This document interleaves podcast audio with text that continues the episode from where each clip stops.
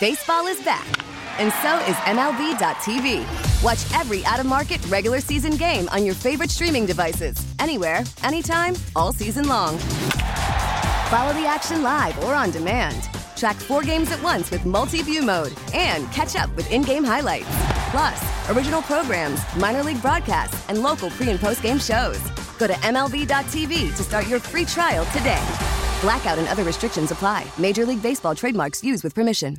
A New Jersey couple is still in Jerusalem waiting to get home. They spoke with Newsline. We learned the news of the surprise attack um, about midday or so on uh, on Saturday.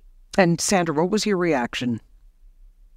Well, we heard the sirens going off in the morning, and we thought that we were wondering if it was just like a, a test. And so we were monitoring the time of how often they actually happened. And one was at nine o'clock and one was at about 10.03. And I was waiting for one to happen around 11 o'clock, thinking it was a test. But sure enough, because we're not used to this, it was not a test because another one happened around 10:30 and that's when we realized this is serious and our son came running over to us telling us that there is a war and uh, Joseph, what was your reaction toward that this was war?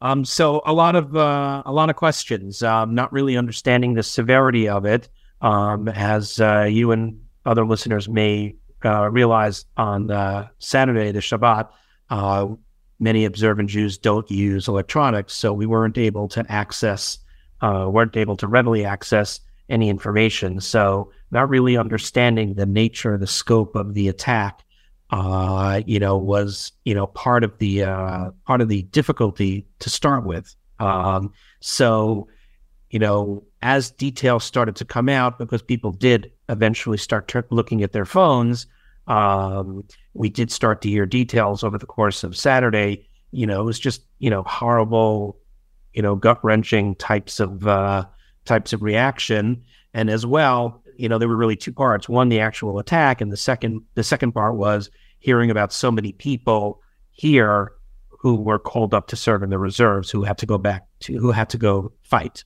and are and are they're still there now. Yeah, you know, we, we just got off the phone before we spoke with uh, you two with a with a, a, mom whose whose son got called back up. Sandra, uh, back to you. Uh, the streets of Jerusalem, like a ghost ghost town a ghost town. They're very quiet. This morning we heard a little bit of, you know, hustle and bustle of uh, stores, some stores opening up and restocking their shelves, but it really, the noise level died down, I would say, about midday.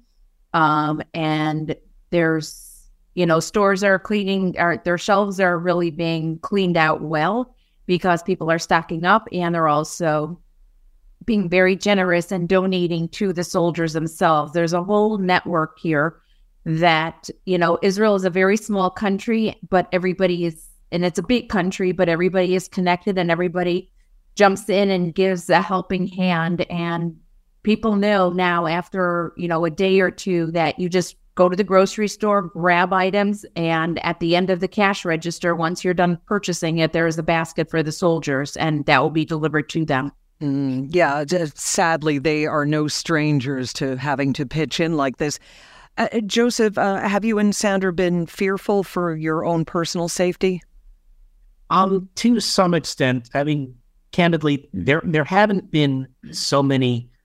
It's it's not something for. So let me say, as Americans, we pretty much almost never heard air raid sirens. Maybe when there was a tornado or you know or, or a bad hurricane in our neighborhood, but it's not something that we're mostly familiar with. So it's very it's very jarring to know that this is live. Um, so, but that's you know kind of completely out of your control. It's you know the missile it goes where it goes, and we have no control over that. Um, I think the bigger fear that people have, and this is probably why people are staying off the streets to to some extent, is the fear of copycat attacks of other pe- of other people of other terrorists uh, taking action on their own, you know, in the support of quote unquote the cause. So there is a little bit uh, of tension, I think, with people, you know, for that.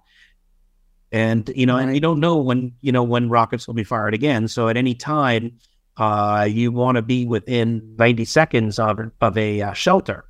So people want to kind of get where they need to go and then come back. Many businesses are closed, as uh, Sandra mentioned. Many stores are closed. So people just need to get where they go and stay put. I only have you two for another 20, 30 seconds, but Sandra, uh, when might you and Joseph be able to go back home, go back to the U.S.? Well, at this point, our flight's been canceled a few times, and Joey has spent hours uh, feverishly trying to arrange a flight back for us. But uh, we're really hoping early next week, the end, end of this week or early next week. Yeah, in short, that's that's the loaded question. We can't. Uh, it's Yeah. very hard to get flights at this point. Understood. Joseph and Sandra, we thank you so much for your time and for speaking with us on Newsline. Now, with the MLB app, you can get baseball your way. Pick your favorite team, your favorite players, and get customized highlights, stories, and breaking news right on your home feed. Follow the action with Gameday, where 3D replays add another dimension. Plus, notifications can keep you connected to every pitch, every hit, every game. The MLB app. Baseball your way. Download it now for free from the App Store or Google Play. Blackout and other restrictions apply. Major League Baseball trademarks used with permission.